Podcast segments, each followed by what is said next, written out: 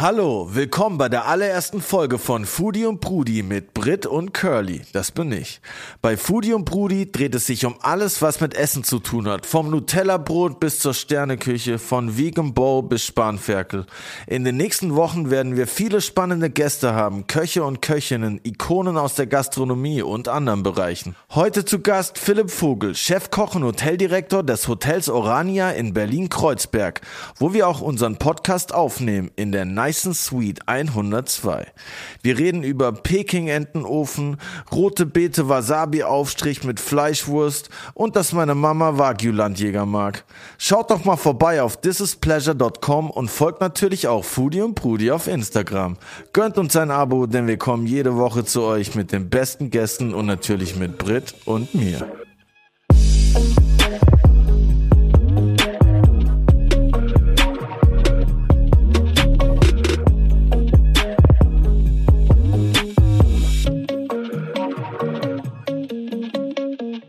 Und herzlich willkommen zu unserem Podcast Foodie und Brudi. Und zwar haben wir heute einen ganz besonderen Gast. Er ist nämlich nicht nur unser Gast, sondern auch unser Gastgeber, Philipp Vogel. Seines Zeichens nicht nur Küchenchef, sondern auch Genau, ja, so richtig weiß ich es, glaube ich, selber nicht. Äh, manche sagen, ich bin der Hoteldirektor, da sehe ich mich gar nicht so. Ähm, tatsächlich korrekt wäre Geschäftsführer vom Hause, hört sich sehr gestochen an. Äh, man findet mich, ihr seht es, äh, die Zuhörer nicht, man findet mich in der Küche. Ich habe immer noch die Kochkleidung an und äh, betreibe das Haus hier, das Orania Berlin, mit meiner Frau zusammen. Äh, ja, das Ganze machen wir jetzt schon seit viereinhalb Jahren. Ähm, und äh, wie ich finde, äh, ist uns das ganz gut gelungen, aber das müsstet ihr mir sagen. ja, tatsächlich mega spannende Geschichte mit deiner Frau zusammen. Das birgt bestimmt auch viel Zündstoff, oder? Äh, eigentlich nicht, witzigerweise. Wir haben am Anfang gesagt, ob das überhaupt funktioniert. Ähm, wir haben uns kennengelernt in Wien. Ähm, da habe ich auch gekocht. Meine Frau war im Guest Relation und ähm, hatten viel zusammen zu tun. Äh, wir haben immer die Treatments gemacht und äh, und sind dann auch äh, aus, aus einer guten beruflichen Beziehung wurde dann auch eine sehr gute äh, private Beziehung. Ähm, sind dann nach Berlin gekommen. Äh, ich habe unter anderem im Adlon gearbeitet, sie auch und ähm, hatten auch gar keine Lust mehr irgendwie auf Berlin und keine Lust mehr auf äh, die Hotellerie in diesem Sinne, ähm, fünf Sterne und dieses ganz äh, versnobte und große Kette und alles hat so seine Regeln und sind dann über Umwege ans Orania gekommen ähm, und haben gesagt, äh, oder ich hatte das Vorstellungsgespräch, wir wollten uns eigentlich selbstständig machen ähm, im Restaurant unten äh, und habe mit dem damaligen oder mit dem Owner gesprochen und mit dem äh, Herrn Müller-Elmau, der auch involviert war und Herr von Bötticher, der der Besitzer der Immobilie ist. Äh, Herr Müller-Elmau ist äh, seines Zeichens äh, in Anführungsstrichen der Schlossherr von Elmau, also hat damals den G7-Gipfel ausgetragen, das Schloss Elmau. Wir haben uns getroffen und ich habe gedacht, okay, wir machen das Restaurant hier unten in der Selbstständigkeit. Ähm, waren dann aber im Bewerbungsgespräch mehr in den Zimmern unterwegs und haben uns das ganze Haus auf der Baustelle angeschaut. Und die Fragen waren auch immer mehr über, wie verkaufen wir die Zimmer und was für eine Rate können wir in Berlin hier nehmen. Und ich war so ein bisschen irritiert, habe gedacht, naja gut, interessant, schön, dass Sie mich involvieren. Habe ein bisschen geplaudert. Und am Ende saßen wir da und haben gesagt, okay, Sie machen das. Und dann habe ich gesagt, ja, jetzt müssen wir wegen Pacht und so, ich muss ja gucken, ob wir uns das überhaupt leisten können. Nee, nee, nix Pacht. Sie machen das als Geschäftsführer, wir stellen Sie ein äh, und Sie machen das. Und dann habe ich gesagt, okay, wow. Also äh, vom Koch zum Geschäftsführer und äh, äh Hotelbetreiber ist dann was Neues. Ähm, aber irgendwie fand ich es spannend, habe immer schon irgendwie über den Tellerrand hinausgeschaut und habe gesagt, komm, das machen wir äh, und habe den zwei Herren dann gesagt, das Einzige, was ich noch mitbringe, ist meine Frau und die muss dabei sein. Äh, und dann waren die äh, zwei total glücklich und gesagt, ja, noch besser äh, als Paar, das ist eigentlich das, was die beiden sich gewünscht hatten. Und so sind wir zu dem Hotel gekommen, also ganz äh, witzige Geschichte. und haben dann hier in Kreuzberg am Anfang eine schwere Zeit gehabt, muss man sagen. Die ersten drei Monate waren wirklich hart, weil natürlich so ein Haus wie wir hier im Kiez, äh, war jetzt nicht unbedingt äh, das, das beliebteste, ähm, haben aber auch uns schnell durch ähm, viel äh, guter, äh, äh, wie sagt man, äh, Nachbarschaftsarbeit, wir haben mit der Kirche zusammengearbeitet, kochen für Obdachlosen und, und, und, also haben vieles gemacht. Ähm, und wurden dann auch doch relativ schnell anerkannt als nicht als Lieblingsobjekt, das würde ich nach wie vor nicht sagen, aber wir haben unsere Berechtigung bekommen hier im Kiez. Ähm, ja, und das macht äh, sehr, sehr großen Spaß. Super spannend. Wie seid ihr das angegangen? Habt ihr wirklich auch Einfluss darauf gehabt, weil du eben gesagt hast, ihr seid über die Baustelle gelaufen und äh, dir wurden die Zimmer gezeigt? Ja, die Zimmer waren damals tatsächlich noch Rohbau, also es war alles äh, ähm, äh, nackt und keine Fenster und nix. Ähm, Herr Müller-Elmer äh, ist der, der Innenarchitekt gewesen oder äh, sollte die Innenarchitektur machen. Und ich habe ihn gefragt, ich sage, Herr Müller-Elmer, haben Sie ein paar Renderings oder irgendwie was? Ich habe jetzt schon ein paar Eröffnungen gemacht und man hat ja immer so Designvorschläge. Und er sagte, nee, nee, Junge, das ist alles in meinem Kopf und das wird schon geil. Ich war so, okay, wow. Ähm, als dann die ersten Materialien kamen, habe ich gedacht, meine Güte, dieser Elefant und diese Farben, ob das überhaupt zusammenpasst.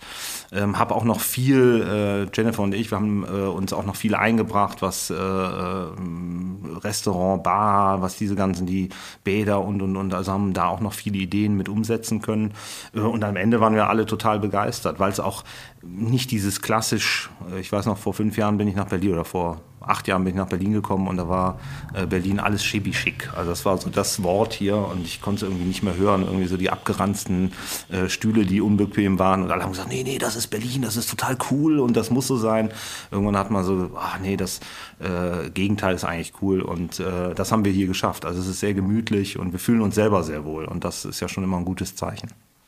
Und war das am Anfang eine Challenge für euch oder für dich? Ähm in so ein komplett anderes Metier einzusteigen und da auch schon direkt so viel Verantwortung und so zu tragen? Also war das eher so, boah, ich weiß nicht, ob ich das schaffe, oder war das eher so, boah, nice, das ist ein ganz anderes Feld, in dem ich mich betätigen kann, so, weil ich mache zum Beispiel, ich schreibe die ganze Zeit nur Songs und denke mir manchmal so, boah, das wäre eigentlich geil, wenn ich mal ein Haus mauern würde, also so, so gefühlt. Ja. Und, und ich stelle mir vor, das ist vielleicht auch manchmal so eine, Erfrischung sozusagen. Ah, okay, jetzt äh, überlege ich mal, wie man dieses Zimmer hier designen könnte. Also äh, sowohl als auch, muss ich sagen. Es war zum einen, ähm, mag ich immer die Herausforderung, wo man ein bisschen Angst vor hat, weil das sind dann immer die nächsten Schritte, die man geht. Wenn man irgendwie Dinge macht, von denen man keine Angst hat, dann ist es langweilig. Auf der anderen Seite hatte ich auch äh, sehr viele schlaflose Nächte, wo ich gedacht habe, um Gottes Willen, ey, also kochen und irgendwie ein geiles Restaurant, das kriege ich hin. Aber jetzt äh, ist da ein Hotel dabei.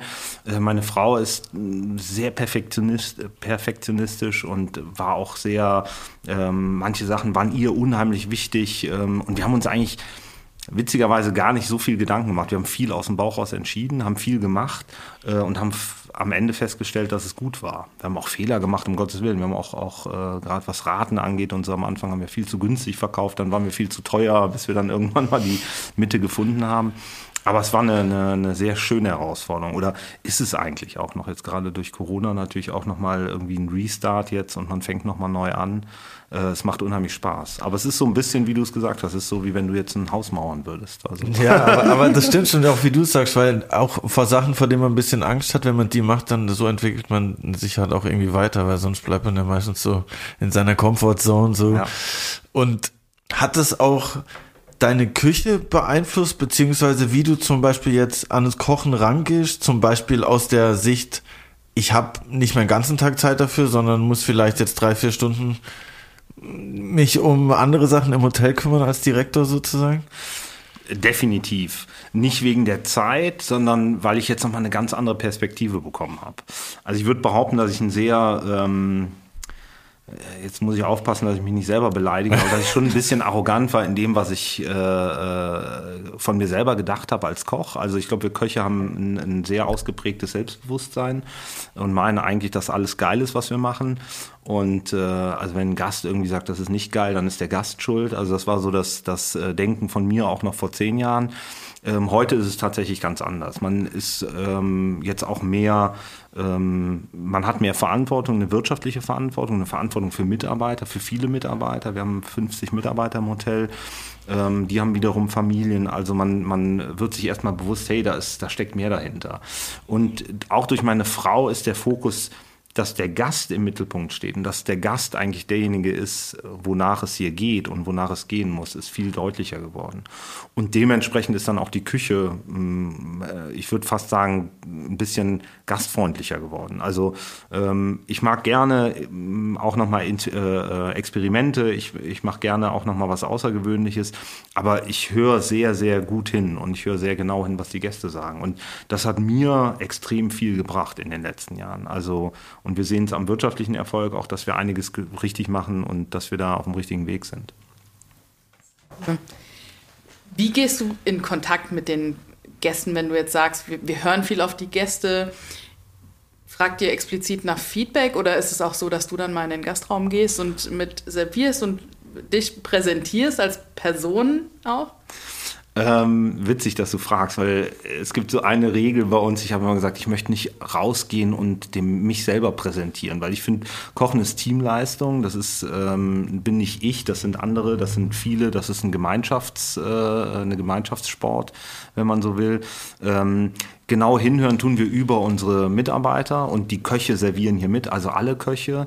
Ähm, und man fragt nicht explizit nach, aber wir sind sensibel geworden, sagen wir es mal so, und hören genau hin, was der Gast sagt. Und äh, hören auch genau hin, was der äh, Service-Mitarbeiter sagt, weil die sind ja äh, meistens auch die, die am, am nächsten dran sind und auch mal sagen, ey Mensch, du, die Soße war vielleicht ein bisschen würzig oder die Soße war zu viel oder äh, und die das dann auch vielleicht nur aufschnappen. Aber das ist wichtig, dass man da einfach genau hinhört.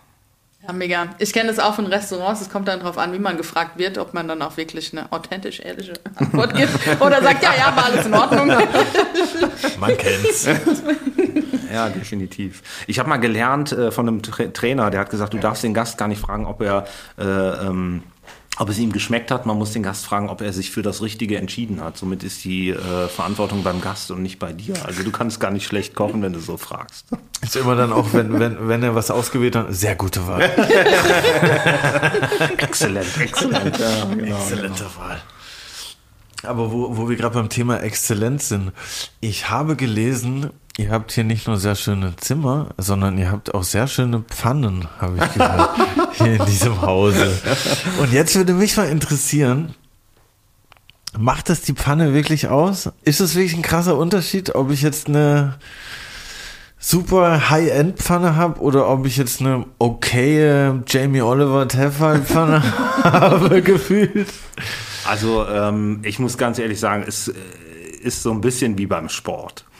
Ähm, man kann sich jetzt ein Carbon-Fahrrad kaufen und ähm, davon wird man nicht schneller. Also wenn ich äh, äh, kein trainierter Fahrradfahrer bin, dann tue ich mir damit auch schwer. Ähm, wenn ich aber am Limit arbeite und äh, wie der Sportler dann auch, dann macht es am Ende vielleicht den kleinen Unterschied. Wir haben äh, die Pfannen tatsächlich äh, äh, äh, hier, wir haben uns sehr schöne Pfannen gekauft. Ich sage immer, die sind äh, sehr gut, aber auch sehr schön. Das war wichtig, weil die Küche offen ist. Ähm, ich habe eine Partnerschaft mit dem, mit dem Hersteller schon länger, äh, deswegen haben wir gesagt, wir holen die. Ich muss sagen, es macht schon äh, ähm, also der Unterschied wäre zu Hause größer als hier, sagen wir es so. Also weil du zu Hause einfach ähm, dann nicht diese Leistung hast, die unsere Ofen oder unsere Herde hier haben. Äh, deswegen macht das schon einen großen Unterschied. In der professionellen Küche ist das wirklich relativ klein. Aber es macht ein bisschen mehr Spaß bestimmt. Das ist es. Und man muss auch sagen, die Mitarbeiter schätzen das auch sehr. Ne? Also es ist so ein, so ein bisschen, äh, das, wenn man sagt, oh, man hat einen Thermomix und man hat das Gerät und man hat dies Gerät und äh, Pacojet und weiß der Geier was, äh, umso hellhöriger werden die Mitarbeiter gearbeitet. Ah, toll, die haben tolles Equipment. Ich habe mal gelernt, ein Chef von mir hat mal zu mir gesagt, ähm, der stattet die, die, die Küche nur so gut aus, damit der Koch nachher keine Entschuldigung hat zu sagen, ich, äh, die Pfanne war scheiße oder der, der Konvektomat war scheiße. Äh, und das ist auch bei mir so ein bisschen hängen geblieben. Nee, aber das, also ich meine, die berühmten letzten 10% sind ja auch manchmal das Zünglein an der Waage, deshalb. Ja, ich kann doch. das voll nachvollziehen. Ich würde auch immer die High-End-Pfannen nehmen. Gute Wahl, ja. Die Qualität der Pfannen zieht sich ja bestimmt auch durch den Rest im Hotel. Also Qualität von Lebensmitteln. Achtest du da besonders auf Regionalität, Nachhaltigkeit? Also wir ähm, haben so ein bisschen, ich denke, mal grundsätzlich muss jeder Koch hat eine Verantwortung der Umwelt gegenüber. Äh, ob das jetzt eine nachhaltige oder äh, ob das unbedingt eine regionale Küche sein muss oder regionale Produkte sein müssen, ähm, das sei mal dahingestellt. Aber ähm, mein Credo war immer das beste Produkt zu kaufen. Also ich finde es schwachsinnig zu sagen, ich kaufe jetzt hier regional ein, ein minderwertigeres Produkt, ähm, um es regional zu kaufen.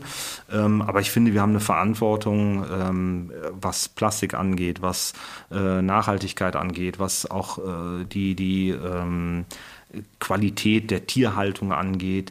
Also wir sind schon sehr darauf erpicht, dass wir äh, da gescheite Produkte kaufen, gute Produkte kaufen, auch gerne mal die äh, Euros mehr ausgeben, wenn wir wissen, hey, äh, da steht jemand dahinter, der das mit, mit äh, Liebe macht. Und das ist ja auch immer so eine Sache, wir verlangen das ja irgendwo auch von unseren Gästen. Also wir machen ja ein gutes Produkt, können wir auch einfach nicht günstig verkaufen, sondern das kostet dann ja auch sein Geld. Und äh, ich denke, das ist wichtig, dass man so eine Gesamtheit als Nachhaltigkeit sieht. Ja, voll cool. Mir ist tatsächlich auch die Vegan Organic Handcreme, äh, Handseife aufgefallen. Oha, da schaut jemand genau hin. Ja, genau, genau. Ja, ja, aber ist auch ein Thema, also muss man sagen. Ne? Also es sind viele Gäste, die hier mittlerweile darauf achten. Auch vegan ist ein großes Thema, äh, Nachhaltigkeit ist ein großes Thema. Jetzt natürlich Hygiene. Äh, über Corona hat das alles irgendwie äh, ein bisschen äh, überschattet. Äh, wir haben uns so ein bisschen auch geärgert. Wir haben gesagt, wow, jetzt haben wir so gute äh, Fortschritte gemacht in, in, in Nachhaltigkeit und jetzt kamen dann irgendwie alle Masken, alles kam in Plastik abgepackt, alle wollten wieder verpackte Fernbedienungen mhm. und und und so das, was in den 80ern mal aus den USA rübergeschwemmt ist, wollte auf einmal jeder wieder.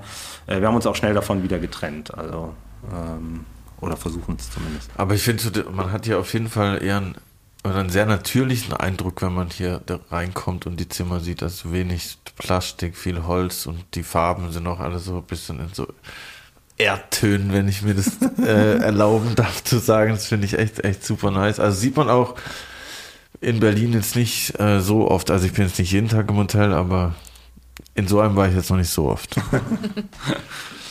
und ähm, was mich aus kulinarischer Sicht interessieren würde, Du hast ja unter Dieter Müller, einem Drei-Sterne-Koch, und unter Thomas Martin, einem Zwei-Sterne-Koch, ähm, deine Karriere begonnen.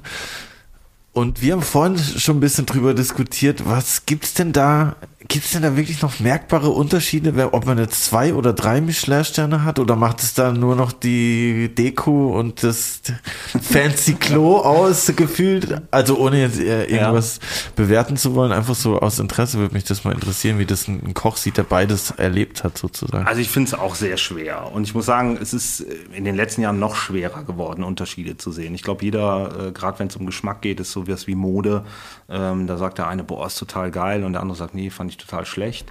Ähm, der Unterschied zwischen äh, Thomas Martin und Dieter Müller war äh, tatsächlich, dass wir im, im, in Hamburg bei Thomas Martin ähm, äh, nebenbei noch große Hochzeiten geschickt haben. Wir haben äh, eine riesen Küchenbrigade gehabt. Wir hatten sieben Tage die Woche Service damals noch.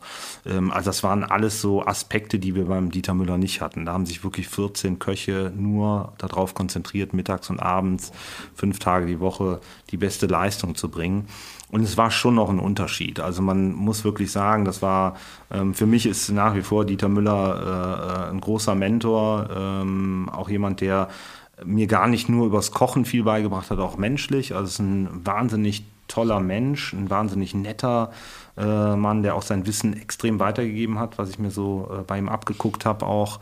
Ähm, und das hat unheimlich großen Spaß gemacht, für ihn zu arbeiten ob man heute, wenn ich selber, ich bin selber auch Gast und ich gehe auch viel essen, ähm, ob ich jede drei Sterne, jedes drei Sterne Restaurant auch als drei Sterne Restaurant sehe oder jedes zwei Sterne Restaurant, das ist immer super schwierig. Also ich finde es wirklich äh, eine, eine, da geht es dann um Nuancen, wie du es eben gesagt hast. Ja. Was ich mega spannend finde, ist dieser Spagat zwischen, okay, ich bin Küchenchef und jetzt bin ich Geschäftsführer von einem Hotel. Wie kriege ich das als Führungskraft hin, auf die einzelnen Charaktere einzugehen, die und, und nicht unter mir, aber mit denen ich zusammen arbeite. Hast du dich da irgendwie weitergebildet oder bist du da reingewachsen oder? Ja, also ich bin tatsächlich da reingewachsen. Ich habe einen äh, ganz, ganz großen Vorteil. Ich bin sehr sensibel und äh, dadurch, dass ich so sensibel bin, bekomme ich schnell mit, wie Leute ticken und wie die drauf sind. Und das hat mir extrem viel geholfen. Also früher habe ich immer gedacht, oh meine Güte, ich nehme so viel mit nach Hause und mache mir so viel Gedanken und über Dinge, die eigentlich gar nicht wichtig sind. Mittlerweile sehe ich das als großes Stärke irgendwo, weil ich mich da dann auch sehr auf, auf, auf mein inneren, äh, inneres Gefühl verlassen kann. Es ist eigentlich, ähm, Herr Müller-Elmer hat zu mir gesagt, als ich äh, den Vertrag unterschrieben habe, ich gesagt, ja, ist schon eine Verantwortung jetzt und es ist schon krass, dass Sie mir diese Verantwortung geben. Und er sagt, ja, warum? Du hast doch in Asien auch mit 50 Köchen zusammengearbeitet und jetzt hast du halt, dann sind ein paar Leute im Housekeeping dabei und ein bisschen was am FO, das ist doch nichts, sind auch nur Menschen, also ist doch auch das Gleiche. Und das war für mich so ein, so ein Punkt, wo ich gedacht habe, ja, eigentlich hat er recht. Also äh, natürlich die Expertise, die habe ich nicht im Hotel oder jetzt mittlerweile habe ich mir die angeeignet, aber dafür haben wir dann Profis eingestellt. Also jemand, der äh, weiß, wie das System funktioniert, der Raten einspeisen kann und und und äh, Leute, die äh, perfekten Zimmer putzen können und und die ihre Passion da drin sehen. Und ich glaube, darum geht's, Leute mitzureißen für die Gesamtheit, für die Begeisterung äh, Hotellerie oder jetzt in dem Fall für für Sorania. Also das ist mehr so der Fokus. Und aus Asien hast du bestimmt auch den berühmten Peking-Entenofen ja. mitgebracht, nehme ich an.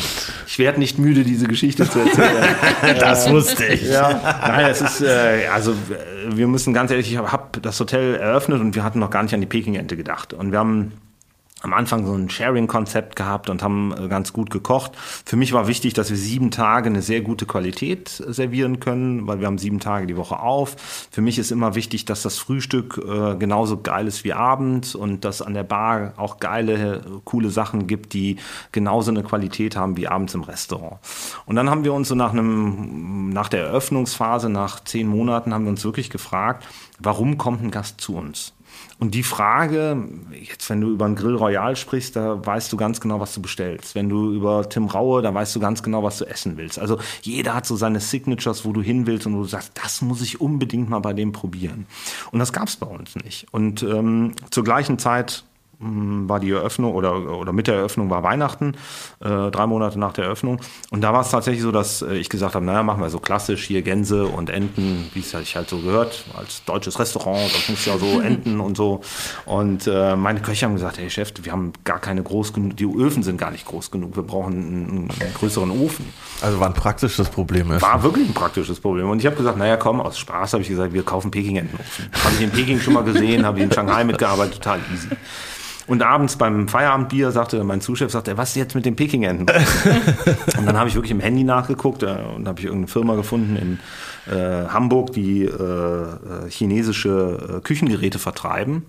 Und habe gesagt, ja, 700 Euro im Peking-Entenhofen, komm, scheiß drauf. Wir haben so viel Geld ausgegeben bei der Eröffnung. Jetzt die 700 Euro, die holen wir rein. Hab diesen Ofen bestellt und drin, diese Angaben hier drin waren halt Gasanschluss, den hatten wir und da stand äh, 80 Zentimeter Durchmesser. Und da habe ich gesagt, genial, passt genau da in die Mitte von der Küche, ist nicht zu groß, super. Der Ofen kam nach vier Wochen, glaube ich, fünf Wochen auf einer riesen Palette und ich habe gedacht, was ist die Palette so groß? Das gibt's doch gar nicht.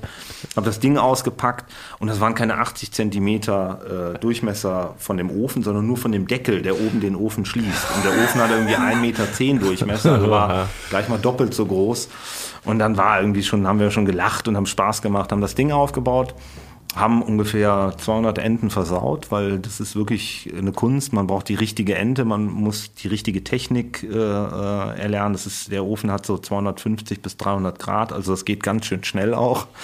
Ähm, und irgendwann hatten wir das perfekte Produkt gefunden, ähm, haben den perfekten Entenofen, wussten alle, wie das funktioniert und haben das Weihnachten dann gemacht. Nach Weihnachten haben wir das Ding sauber gemacht, weggeräumt. So, und dann kam diese Phase, was ich eben erzählt habe, wo wir gesagt haben, warum kommen die Gäste zu uns? Und witzigerweise im gleichen Moment haben die ersten Gäste angerufen und gefragt, sag mal, diese Ente zu Weihnachten, wann gibt's denn die bei euch? Gibt's die nur Weihnachten? Und dann haben wir irgendwie gesagt, ey, das Thema müssen wir nochmal äh, angehen und da müssen wir jetzt was kreieren. Und so ist dann erst dieser dieses Viergangmenü entstanden.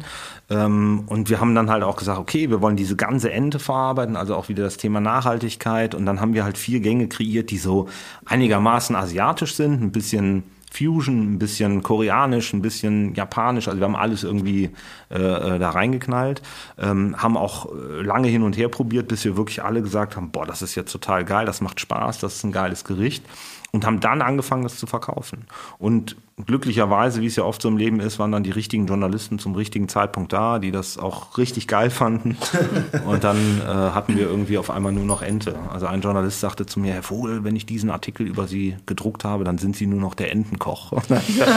ist mir egal, Hauptsache wir verdienen Geld und es macht Spaß. Und, der Entenkoch. Und so ist es irgendwie. Also äh, das ist ja jetzt noch gewachsen. Wir haben jetzt einen Comic gemacht, wir machen jetzt äh, T-Shirts, wir haben jetzt äh, hier eine, eine, Druckerei in Berlin gefunden, eine kleine hier äh, im Kiez, die jetzt so, so äh, Klamotten dafür macht und so. Also es ist wirklich Geil. was entstanden. Und es macht halt auch Spaß. Also am Anfang hatte ich echt Angst, dass die Köche irgendwann sagen, ey komm, ich habe keinen Bock mehr auf die Ente, bitte lass uns was anderes machen.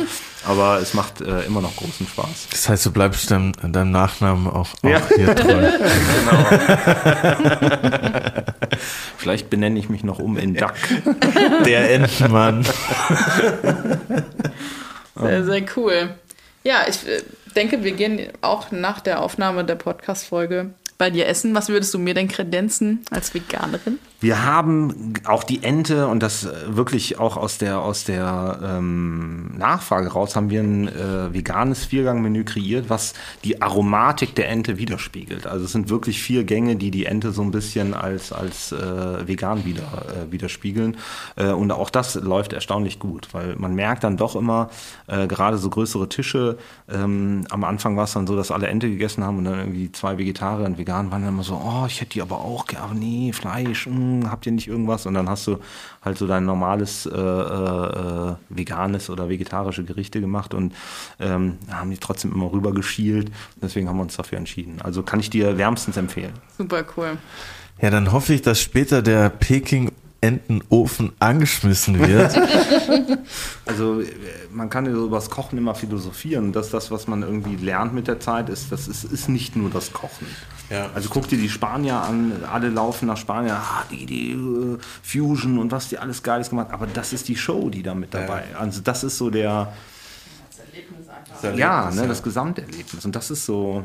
Ich glaube, deswegen schafft es auch so, so, so, New Yorker Restaurants. Wir waren in New York äh, letztes Jahr und wir waren irgendwie äh, vor drei Jahren vor der äh, Pandemie und ich hatte eine riesen Liste. Jennifer hat schon gesagt, ey, sag mal, spinnst du? Wir sind ja nur am Essen. Und ich sag, da muss ich hin, da muss ich hin. Und das war so die größte. Ein Leute ungern mit mir im Urlaub. Ja. ja, und die größte Enttäuschung war diese Cronut. Wir waren, standen da irgendwie eine Stunde an und, und haben dann den Cronut gegessen und waren alle so, also okay, das ist jetzt wirklich dieser weltberühmte, wo jeder sagt, das ist der Geschmack schlechthin. Jetzt so ähnlich ging es in L.A., da war irgend so ein, äh, so ein neuer Laden, der irgend so, eine neu, so ein Eis, Joghurt-Eis-mäßiges gemacht, ich weiß ja. nicht mehr genau, wie es hieß, aber da standen halt auch einfach so 150 Leute davor oder so. Und dann haben wir uns so kurz angestellt und nach 10 Minuten habe ich so gesagt, Nee, das geht einfach nicht. Ist, also, weil ich habe mir halt angeschaut, mit was die Leute da rausgekommen sind. Das war halt einfach so ein Eis halt. Irgendwie, an, irgendwie so ein bisschen anders. Aber es hat halt so 30 ja. Grad und da stand man halt so zwei Stunden an. Ich dachte mir so, hä, ich check's irgendwie ja. nicht. Was, was ist das? Aber das ist halt oft so dieses Marketing- Geschick, was die Leute halt irgendwie so geil darauf macht. Halt irgendwie, ne? Das bewundere ich aber an den Amerikanern. Mhm. Also das muss ich echt sagen, das bewundere ich. Bei egal was du da gemacht hast, alles ist awesome, ist äh, over the top und wow, und du gehst da hin und denkst dir so, okay. Krass. Stimmt.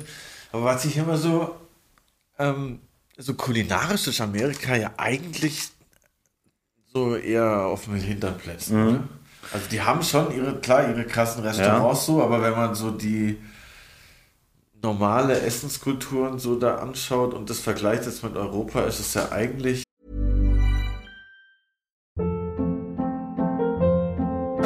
Hold up. What was that? Boring. No flavor. That was as bad as those leftovers you ate all week. Kiki Palmer here, and it's time to say hello to something fresh and guilt-free. Hello Fresh. Jazz up dinner with pecan-crusted chicken or garlic butter shrimp scampi. Now that's music to my mouth. Hello Fresh. Let's get this dinner party started. Discover all the delicious possibilities at hellofresh.com.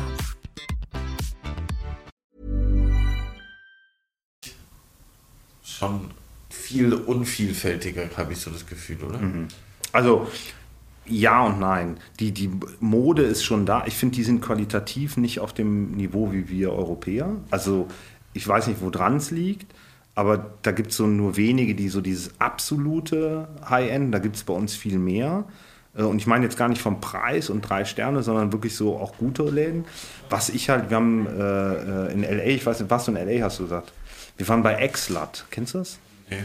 Aber doch, habe ich gehört schon, aber ich war nicht also Das war für mich so, wo ich gesagt habe, wie krass, ey. Die machen Brioche mit Eiern und Avocado und Bacon. Das Ding schmeckt einfach lecker.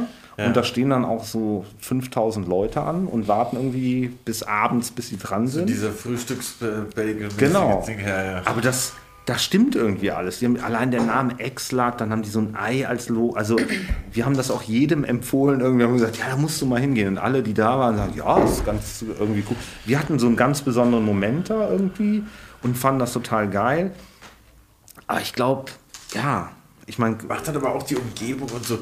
ich war auch in Malibu in irgendeinem so Mini-Laden und habe mir da halt so ein Breakfast Burrito geholt der hat halt einfach geschmeckt wie Gott. das war einfach so krass. Boah, ey. Das stimmt einfach alles, aber es ist, wenn ich den jetzt hier auf dem Kotti gegessen hätte, hätte es halt bestimmt nicht so geschmeckt. Ja, wahrscheinlich. Das, also ich glaube, da, da spielt schon auch manchmal so ein bisschen die, die Umgebung halt eine Rolle so. Und der, und der Vibe halt, wenn du halt da gerade bist, ist halt so, okay, Und, ja. ich habe eh Bock, das ist alles geil, das ist halt okay, nice. Ja, ja. Aber das ist genau das, glaube ich, wo wir der Unterschied zwischen zwei und drei Sterne. Also ich glaube einfach, dass dieses ganze drumherum, wenn alles so perfekt ist, so ein bescheuertes Wort, aber wenn alles so in dem Moment stimmt Ja. und stimmig ist, dann bist du und sagst dir, boah, Stimmt, und es ist auch eine große Anstrengung, dass man, den, dass man das erreicht für den Gast, sodass man wirklich so jeden Ja. Wunsch, den von den, oder gefühlt halt so alles schon bringt. Man, man denkt so dran und dann steht so auf dem Tisch halt so. ja. Und du musst Aber das kommt Tag- doch auch auf die Verfassung des Gastes, der Gäste Stimmt. an. Mhm. Wenn's, wenn du einen scheiß Tag hast, dann kann der Service noch so geil sein, dann kann das Essen noch so perfekt sein, wenn du mit beschissenen Leuten unterwegs bist Stimmt. und die dir auf den Sack gehen, dann ist es, sind die zwei, drei Sterne halt auch nichts mehr wert. So, dann Stimmt. kannst du dir als Gastgeber in den Arsch aufreißen und es passiert trotzdem nicht. Ja, das stimmt. Das, also absolut. Aber also das ist so das Spannende, was ich an der Gastro so liebe. Also diese.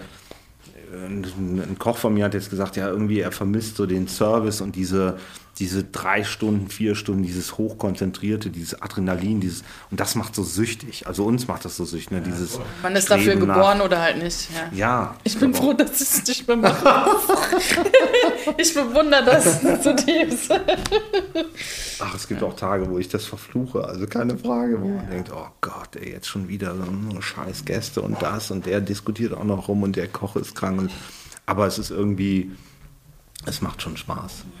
Und was halt auch irgendwie geil ist, das sehe ich halt jetzt hier, dadurch, dass wir diesen, diesen, diese Chance hier bekommen haben, denkst du dir auch nochmal krass, ich bin, habe ganz normal Realschule gemacht, war froh, als ich in der Schule fertig war, habe nie studiert, nie irgendwas gemacht und bin jetzt in der Position, wo ich nie gedacht habe, wo ich hinkomme. Also wo du nie... Siehst du, das wollte ich noch fragen. Hast du einfach Koch gelernt, weil du Ja, eine ja. Lehre gemacht hast oder weil du gesagt hast, Kochen geil?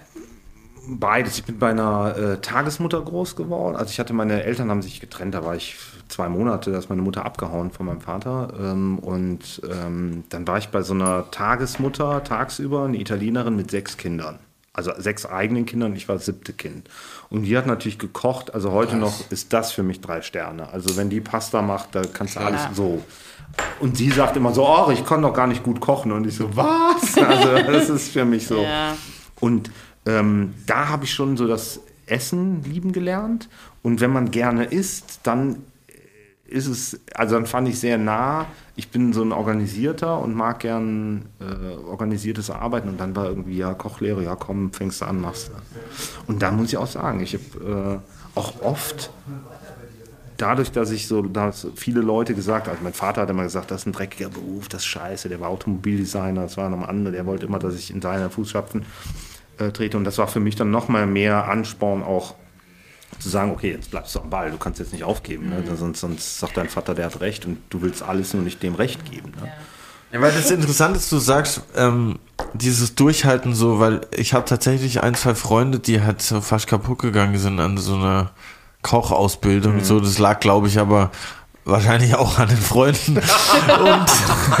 und sorry. Und aber ja wahrscheinlich, wahrscheinlich auch an den, ich meine, man kann da wahrscheinlich auch an, an Chefköche geraten, die halt wahrscheinlich an, da kein Blatt von Mund leben. Ich meine, Christian Loos hat erzählt, dass er die Leute früher geschlagen hat. Ich weiß nicht, ob das jeder macht, aber, aber ich glaube so, es ist schon, weil du gemeint hast, so, es ist ein dreckiger Beruf, aber ich stelle mir es schon als richtig, ein richtig tougher Beruf vor, wenn man so anfängt, oder? Sehe ich das schon so, Total oder? tough. Also meine Lehre war noch, ähm, ich möchte jetzt nicht sagen, dass ich geschlagen worden bin, aber also es ist schon, der, der ein oder andere Topf ist schon in meine Richtung geflogen. Und du lernst halt, also bei uns war es auch so, von vier Azubis haben zwei die Lehre geschafft und zwei nicht. Und das war damals normal. Aber für mich war das eben nicht normal. Ich habe gesagt, so willst du nicht später Chef sein. Und ich war, letztens mit einem Koch von mir geredet, ich sage, wo ich angefangen habe, Küchenchef zu werden. Ich bin mit 26, 27 das erste Mal, hatte ich Verantwortung für eine Küche. Wow. Ich wollte der größte Hero sein und ich war cholerisch ohne Ende. Ich war cholerisch, weil ich überfordert war, permanent. Und du wirst dann, weil du dir selber nicht, nicht gerecht wirst, fängst du dann ja an, cholerisch zu werden. Und ich habe mir geschworen, ich habe gesagt, um Gottes Willen, das musst du sofort ablegen. Und ich sehe ja hier, wir haben ein sehr gutes Verhältnis. Ich sieze alle meine Köche und meine Köche siezen mich. Das ist die einzige Abteilung, mit der ich per, wirklich per se, per sie bin, also mit allen. Ähm, weil ich auch irgendwo diesen, diese, diese alte Schule noch habe. Aber ich würde niemals ausfallend werden. Also ich finde, das ist, das ein No-Go. Und wenn ich so Leute höre, egal wer jetzt, und ja, die sich damit noch so ein bisschen brüsten und die sagen, ja, bei mir ist noch ein richtiger Ton und ich habe auch noch mal meine Köche hergelangt, das sind für mich Spinner und eigentlich keine geilen Typen, sondern Schwächlinge. Also Ja. so äh, muss ich ganz ehrlich sagen. Aber auf der anderen Seite muss ich auch sagen, zu der Zeit, wo ich gelernt habe, ich habe mit 15 meine Lehre angefangen, ähm, bin halt vaterlos, hört sich jetzt so hart an, aber vaterlos groß geworden und das war der erste Mann, vor dem ich brutal Respekt hatte, war mein Chef in der Lehre. Also vor dem ich heute noch, wenn ich die Stimme höre, dann setze ich mich gerade hin. so, ne? Und der war jetzt auch schon hier essen und so, ein gutes Verhältnis auch. Äh, Aber das ist schon nochmal eine andere Zeit gewesen. Aber hast du das Gefühl, dass sich das gerade langsam so ein bisschen wendet? Auch der Ton in der Küche, generell, weil vielleicht diese Männerhochburg aufgebrochen wird, weil auch immer mehr Frauen sich dazu entscheiden, den Beruf der Köchin zu erlernen?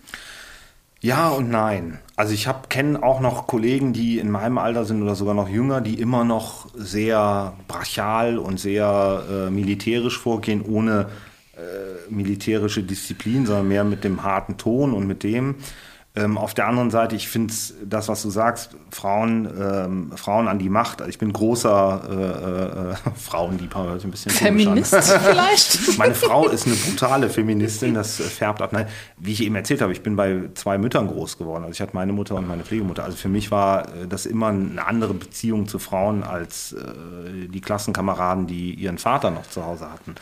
Ähm, ich suche jetzt auch, wir suchen Köche und ich habe gesagt, hoffentlich bewerben sich viele Frauen, weil das macht sofort was mit dem Team. Man ist sofort ein bisschen, sobald eine Frau in der Küche ist, ist schon mal ein bisschen ruhiger und ein bisschen äh, disziplinierter und ich muss auch sagen, also ich finde äh, diese, diese früher mal, ah, die Frauen können diesen harten Beruf nicht. Äh, Ja, was ist daran hart? Ich meine, so ein Topf hochheben, das schafft auch eine Frau. Also es ist jetzt nicht so, und wenn, dann holt sich halt Hilfe. Also das ist irgendwie, früher war das total, wir hatten eine Frau, die ersten zehn Jahre, wo ich Koch war, habe ich einmal eine Köchin gesehen. Das war schon so, oh, boah, was ist denn das? Krass, ja, was machen die hier? Und jetzt wird es immer mehr. Zum Glück. Also wirklich zum Glück. Ich finde es äh, sehr angenehm. Ja, dann würde ich sagen, kommen wir doch, kommen wir doch zu einer tollen Frau, die sich kulinarisch auch sehr gut auskennt, und zwar Brit. Ja, die Foodie. Brit ist die Foodie, ich bin der Brudi, zusammen sind wir Foodie und Brudi und in der Folge hier wollen wir nicht nur Philipp und die Location hier ein bisschen besser kennenlernen, sondern auch Brit und Curly. Ja, Männer, was wollt ihr wissen? Seit wann ernährst du dich denn vegetarisch? Äh, Vegan. vegan? Sorry. Oh. Seit wann ernährst du dich denn vegan? Tatsächlich äh, noch gar nicht so lange. Seit zwei, eher drei Jahren. Das hat angefangen, äh, als mein Hund zu mir kam. Der Monsieur Gustave, sein rumänischer Mischlingsrüde. Und da, ich wusste vorher, dass es irgendwie nicht so passt und nicht so stimmig ist, Tiere zu essen, aber man ist es halt gewöhnt und es schmeckt gut. Und aber dieses krasse Bewusstsein kam erst, nachdem mein Hund zu mir kam. Und ähm, ich finde es immer total lustig, wenn sich VeganerInnen untereinander unterhalten und dann, ja, also ich bin schon seit zehn Jahren vegan, ja, ich schon seit 13, so voll der Battle. Ich denke mir so, okay, ich bin seit zwei Jahren vegan, bin ich jetzt die schlechtere Veganerin oder wie sieht's aus? ja, das ist ja immer so, so eine Frage, ne? ja, ich bin mir schon so lange bewusst, dass es ethisch, irgendwie moralisch nicht korrekt ist. Aber das ist tatsächlich mein Hauptbeweggrund, ähm, aus ethischen Gründen kein Fleisch mehr zu essen. Und davor habe ich, war ich auch große Fleischwurstesserin, muss ich gestehen. Wie war dein Signature-Dish nochmal, den, den du kreiert hast? Geröstetes Sauerteigbrot mit rote Beete, Wasabi, Aufstrich und Fleischwurst. Boah. Wäre geil, ne? Vielleicht was für unser Menü. Ich würde es bestellen. Ich mache dir das beim nächsten Mal in vegan. genau. Nee, aber es war tatsächlich ein langer Weg auch äh, zur, zur Gastro. Kurzer Weg dort und äh, ein schneller Weg wieder da weg. ich, Das musst du jetzt man- mal genauer erklären. ja, gerne. Ich glaube, wir haben ja noch ein bisschen Zeit. Ja, ja, alles gut. Ähm, ich wusste lange nicht, was ich so wirklich wollte. Ich war die erste in der Familie, die Abitur machen durfte. Und das war auch was ganz Besonderes. Und nach dem Abi, ich hatte schon äh, früh so ein, ja, eine große Liebe zu Frankreich entwickelt und war dann in Paris Au pair. Und bei uns war Essen nie so ein großes Thema. Also jetzt kochtechnisch gesehen. Ich bin bei meinen Urgroßeltern mit aufgewachsen und da gab es dann Entdiftche-Salat und ähm, Gemüsesuppe mit Beinscheibe. Oder Äppelrenzia, also Apfelpfannkuchen und so Sachen. Ähm, da war ich gar nicht so getrimmt. Aber als ich dann von Paris zurückkam, ist mir mega krass aufgefallen, was für ein Bewusstsein die Franzosen für Lebensmittel haben und für dieses Savoir-vivre. Das darf man ja auch. Also, die haben einfach, ja, die geben lieber ein bisschen mehr Geld fürs Essen als für die Bude aus. Und es war so komplett das Gegenteil zu Deutschland. Ja, fette Bude, Haus, Auto. Und in Frankreich so die kleinen ähm, Peugeot Clio mit 10.000 Schrammen und Dellen eingepackt, über mal einmal angeeckt. Aber Wachteleier. Aber geil. Und dann kam ich zurück und dann hat es so angefangen. Tatsächlich war mein erstes Kochbuch von Jamie Oliver. Und ich habe dann angefangen, mich da so ein bisschen zurecht zu kochen, auch mit so einem Mini-Gasherd in der WG. Hat ganz gut funktioniert. Ähm, ich habe irgendwann dann, äh, nachdem ich ein paar Semester Musikwissenschaft studiert habe, große Gemeinsamkeit mit Curly, eine Ausbildung zur Fremdsprachensekretärin gemacht, um Frankreich dann nochmal so ein bisschen gerecht zu werden und habe dann angefangen, in einem großen Versicherungskonzern zu arbeiten und habe gedacht, oh ey, du hast, du hast studiert und jetzt sitzt du hier als quasi Sekretärin, das kann es ja nicht gewesen sein. Also, was habe ich gemacht? Ich habe Betriebswirtschaft studiert. Stabil. ja, das kann man sich auch überhaupt nicht vorstellen, heute zumindest nicht. Habe es nebenberuflich studiert und war dann über zehn Jahre bei der Versicherung. Und es hat einfach überhaupt nicht zu mir gepasst. Ich habe mich da kaputt gemacht. Ich habe zu Hause dann so ein bisschen weitergekocht und hatte auch tatsächlich leichte Depressionen. Und es war eine richtig beschissene Zeit. Also ich habe mich zehn Jahre quasi immer verstellt und nicht das rausgelassen, was so in mir steckte. Und dann haben irgendwann Freunde von mir geheiratet und meinen so, ja, also wir wollen, dass du das Essen machst. So, weil ich so gut gekocht habe. Und so, okay, und aus dem mach mal für 100 Leute Essen wurde dann organisier mal die komplette Hochzeit. Und das war Stein des Anstoßes, dann ein nebenberufliches Catering-Unternehmen zu gründen. Und dann habe ich so kleine Caterings ähm, mitgemacht und immer so kleine Sachen im Glas. So Fusion Cup Food habe ich das damals genannt. Und irgendwann bei der Versicherung, das hat sich dann immer mehr zugespitzt und ich habe gedacht, okay, das geht jetzt nicht mehr. So, was machst du jetzt? Ah ja, dann mach ich halt ein eigenes Café auf. dann habe ich gekündigt, habe ein eigenes Café aufgemacht und damals einfach auch nicht groß genug gedacht. Ne? Das war schon so, oh Gott, keiner in meiner Familie ist selbstständig und jetzt gehst du auch noch in die Gastro und mega naiv, keine richtige Gastro-Erfahrung, mal hier ein bisschen gejobbt, aber nicht so wirklich. Ja, dann habe ich mein Café aufgemacht und habe das zwei Jahre lang betrieben und habe da eben reuhessische Spezialitäten mit so französischem Einschlag serviert. Also zum Beispiel ähm, Blutwurst, Apfel, Quiche oder so Geschichten oder dann eben auch Fleischwurst mit rote Beete, Wasabi-Aufstrich. Und es war eine mega aufregende und spannende Zeit und ähm, ich will es auch nicht missen. Ich habe da so viele geile Sachen erlebt, mit einer meiner besten Freundinnen kennengelernt und einen guten, Kumpel, für den ich auch später im Catering-Betrieb dann noch mitgearbeitet habe. Shoutout an den Manu. Shoutout. Und ähm, nach zwei Jahren habe ich zugemacht und bin einfach in ein krasses Loch gefallen. Deswegen habe ich gesagt, ich glaube, man ist für die Gastro gemacht oder eben auch nicht, weil da hatte ich ein krasses Burnout. Da wusste ich dann nicht, okay, was mache ich jetzt, wo will ich hin, was fange ich jetzt mit dem an? Rück, zurück zur Versicherung war auf gar keinen Fall eine Option. Ja, und dann habe ich halt das gemacht, was ich am besten kann, so Rezepte entwickelt und Kochbücher geschrieben. und habe dann eben mich in fünf Büchern ausgelassen, habe eine Saison als Speiseeisherstellerin bei Freunden von mir in einer Eismanufaktur gearbeitet und das ist halt auch mein allergrößter Respekt. Also äh, Küche ist eine Sache, aber so in einer äh, Speiseeisherstellung zu arbeiten, das ist wirklich ein richtiger Knochenjob. Also das ist nochmal eine andere Nummer. Da dann auch so 25 Kilo Säcke Zucker und Milchpulver und generell zu schleppen, Krass. das war aber auch eine richtig geile Erfahrung. Das habe ich voll gerne mitgenommen. Oder dann eben auch mit meinem Kumpel zusammen Catering für 400 Leute, ähm, da eine komplette Küche zu mieten. das ist schon, das habe ich super gerne mitgenommen. Und diese Leidenschaft für, für das Essen, für gutes Essen, aber hauptsächlich geile Lebensmittel ist einfach geblieben. Und ähm, mein persönlicher Weg dann eben auch daraus, mich jetzt zu zur Authentizitätsmentorin gemacht. Das ist das, was ich hauptsächlich tue. Und ähm, bin aber auch noch als Koch- und Backbuchlektorin tätig, was mich auch mega erfüllt und was einfach super bockt. Äh, was mich jetzt am Ende auch hier an den Tisch gebracht hat, tatsächlich, weil ein äh, Kochbuchautor des Verlags, dessen Buch ich mit lektoriert habe, ähm, gesagt hat, ah ja, hier, ich gebe mal deinen Kontakt weiter. Und ich so, ah ja, okay, kein Problem. Ist ja auch voll nice, weil du dann immer voll viele nice Rezepte lektorierst und kochen ja. kannst. Das finde ich immer spannend, dann auch so ein bisschen nachzukochen, wobei ich tatsächlich für mich privat nie nach Rezept koche. Also das ist Krass. so, ich knall die Sachen einfach zusammen und für mich, ich bin voll im Flow, nicht nur beim Kochen, sondern so, wenn ich über den Markt laufe und so sehe, ah ja, was, was jetzt gerade Saison hat und was knackig aussieht und das inspiriert mich eigentlich am meisten. Und das gehört so für mich zum Kochen und zum Kreieren von Rezepten einfach dazu. Ja. Und es ist jetzt weniger so Kochbücher, die ich durchlese, sondern es gibt ein Buch, das heißt der Geschmacksthesaurus. Ich kenne es auch. I love it. Ja. Wirklich, ich blätter das durch und das ist so, ich blätter das durch und lese mir, okay, auf was habe ich Bock? Ja, dann suche ich mir eine Zutat raus und lese es dann durch und kann das schmecken, also in meinem Kopf. so, was, was steht da drin? Das, das bin ich neugierig. Hm, da stehen zum Beispiel so Pairings drin, ne? also was passt hm. gut zu was. Und das Krasseste, was ich äh, gelesen habe und was ich mir mega gut vorstellen kann, was ich immer noch nicht gemacht habe, ist weiße Schokolade mit Kalamata-Oliven.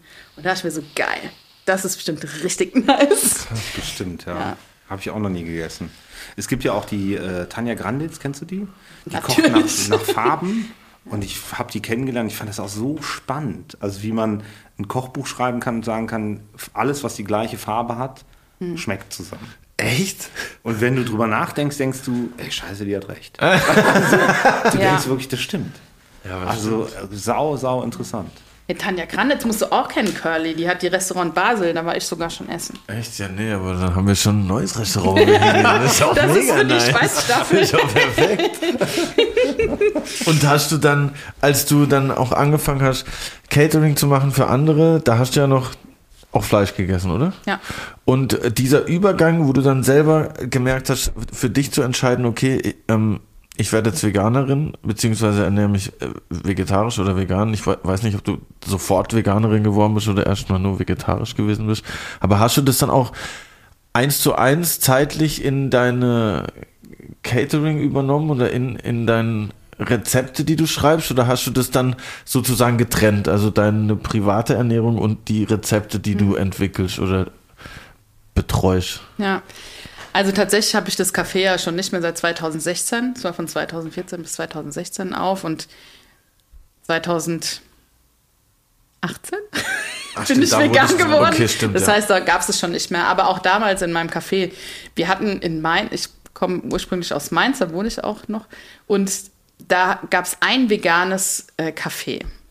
Und ansonsten gab es mega äh, wenig vegane Optionen und ich habe auch in meinem Café immer vegane Optionen angeboten. Also es war bei mir noch nie so, dass, also dass wir auch früher jetzt gehatet hätten. Ne? Es gab ja mal so eine Zeit, die scheiß Veganer und hast du nicht gesehen.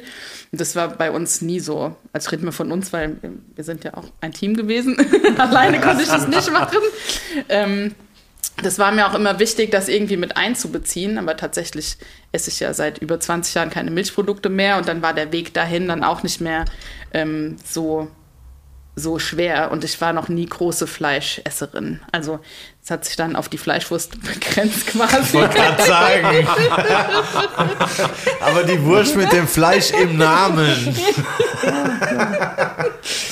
also von daher war das jetzt nicht so ein krasser Cut oder so, dass ich mich da hätte richtig krass umgewöhnen müssen. Natürlich war am Anfang so das Thema, oh, jetzt, jetzt kannst du das nicht mehr essen. Es ist schon eine Überwindung, aber tatsächlich mit den ähm, ganzen veganen Produkten, die es gerade gibt, ist der Umstieg natürlich viel einfacher und gerade explodiert es ja auch. Ne? Also vor drei Jahren gab es das auch noch nicht in dem Umfang. Um Gottes Willen, da warst du froh, wenn du mal veganen Frischkäse bekommen hast.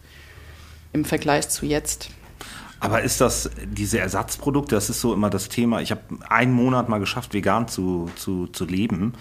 Und ich habe gesagt, okay, du willst auch so richtig vegan und da darfst du auch nicht einen veganen Frischkäse. Das ist ja im Kopf für mich so, warum ein Ersatzprodukt für was schaffen, was du eigentlich gar nicht essen willst. Und ich, nach einer Woche habe ich zu Jennifer gesagt, ja, Schatz, wir müssen irgendeinen Frischkäse kaufen, vegan, ich halte nicht aus. Also wie ist das? Wie siehst ja. du diese, diese Produkte? Gibt es da richtig geile Ersatzprodukte, wo mhm. du sagst, boah, das ist wirklich ähm, geil gemacht, schmeckt geil? Also hast du so ein paar Tipps, was man da... Ja, also ich meine, die Dosis macht das Gift. Ne? Äh, das ist immer so das Ding, aus welchen Bestandteilen ist denn so ein Produkt gemacht. Ich versuche auch zu vermeiden, Ersatzprodukte zu sagen, weil mhm. es den Hass eher schürt, als dass man irgendwie zusammenfindet. Ja. Und ich bin da auch total undogmatisch unterwegs. Ne? Also ich habe auch Freunde, die sagen, du bist die entspannteste Veganerin, die ich kenne. Ähm, wenn ich mit meiner besten Freundin Pizza mache, dann machen wir ein Pizzablech und dann wird die Hälfte mit äh, Mozzarella und Parmesan belegt und ich mache halt meinen veganen Käse und wenn da jetzt mal ein Schnipsel rüberfliegt, mhm. bin ich auch total äh, entspannt. Ja, ich bin ähm, letztes Jahr war ich an der Nordsee gewesen und stehe vor einem Fischbrötchenstand. Ich habe ein Fischbrötchen gegessen, weil ich es einfach total geil finde und diese sich was zu verbieten Mentalität auch total gegen mein, meine ja, Einstellung ja. spricht. Und ich habe auch ein Glas Honig im, im Kühlschrank, weil der Papa von der Freundin Bienen im Garten hat, wo ich mir denke, okay, ich, das ist für mich absolut vertretbar, damit habe ich überhaupt kein Problem. Und diese Ersatzprodukte, ich finde es super. Ich verstehe auch tatsächlich die Diskussion darum nicht so ganz, weil am Ende, auch wenn sie in Plastik eingepackt sind, ne, da kommen ja immer die Leute, die alles immer besser wissen. Ja, aber das ist auch in Plastik eingepackt. Und ja, natürlich ist in Plastik eingepackt, aber am Ende geht es ja auch um das große Ganze. Ne? Wie du sagst, du machst keine Abstriche in Qualität mhm. und willst jetzt nicht auf Teufel komm raus regional Sachen kaufen, ähm, weil es eben weil du eben keine Abstriche in der Qualität machen möchtest. So ist es mit den Produkten auch. Am Ende sind sie halt trotzdem immer noch nachhaltiger äh, produziert als ja. jetzt ein Stück Fleisch. Voll. was du ja. abgepackt kaufen kannst. Aber ich finde, das ist auch so der Way, der Way to go, irgendwie auch nicht so radikal irgendwie äh, zu sein, egal, also egal um was es geht, aber gerade auch um, in diesem veganen Thema, weil ich weiß noch, wie mich das vor ein paar Jahren halt auch direkt so immer so Abstand nehmen lässt, wenn dann halt so, ah ja, du bist vegan und dann traut man sich schon gar nicht mehr zu sagen, ja, ich finde Currywurst mega geil. Weil man halt dann immer so das Gefühl hat, der reißt dir gleich den Kopf ab, gefühlt. Aber so bei dir hätte ich das halt gar nicht. So, wir waren erst gerade Currywurst essen. Du eine vegane, ich eine normale. Und, und, und ich glaube, das ist auch viel einfacher, Leute, die halt Fleisch essen, auch mal dazu zu bringen, vegetarisch essen zu gehen. So, weil wenn man die ganze Zeit dieses Mindset hat, okay, das eine schwarz, das andere weiß, dann ist es halt viel schwerer, den auf die dunkle Seite der Macht zu kommen. Das ist nur die Frage, was die dunkle Seite ist. Ja, das lassen wir offen. Aber es ist spannend. Also ich, ich finde das auch ich habe letztens so einen, so einen Beyond Meat Burger gemacht und ich bin sehr kritisch und habe diese Packung aufgemacht und gedacht, oh Gott, das stinkt ja schon nach Chemie und das geht ja gar nicht. Ich habe einen Burger gemacht und habe den gegessen und war total fasziniert, weil es super lecker war. Und ich habe mir gedacht, scheiße, das ist die Zukunft. Also ich glaube, äh, das ist wirklich die Zukunft. Also äh, wir werden uns noch umgucken. Wir vielleicht nicht mehr so, aber die Kinder von uns oder die Kindeskinder. Wer weiß. ja auch einfach der Kopf immer so eine Riesenrolle dabei. Ne? Ich habe auch schon, als ich irgendwie noch mit meiner Jazz, Soul, Funk, Drum and Bass, Elektroband auf irgendwelchen Hippie-Festivals im Wald gespielt habe und dann gab es halt, da gab es übrigens immer nur veganes Essen. Aber ich habe das teilweise gar nicht gecheckt, halt, dass der Burger jetzt halt vegan ist. Wenn du da halt so Hunger hast und, und ein Bier getrunken hast und dann gibt es halt einen geilen Burger, war das halt ein geiler Burger und dann so, boah, der war vegan und dann so, okay, krass.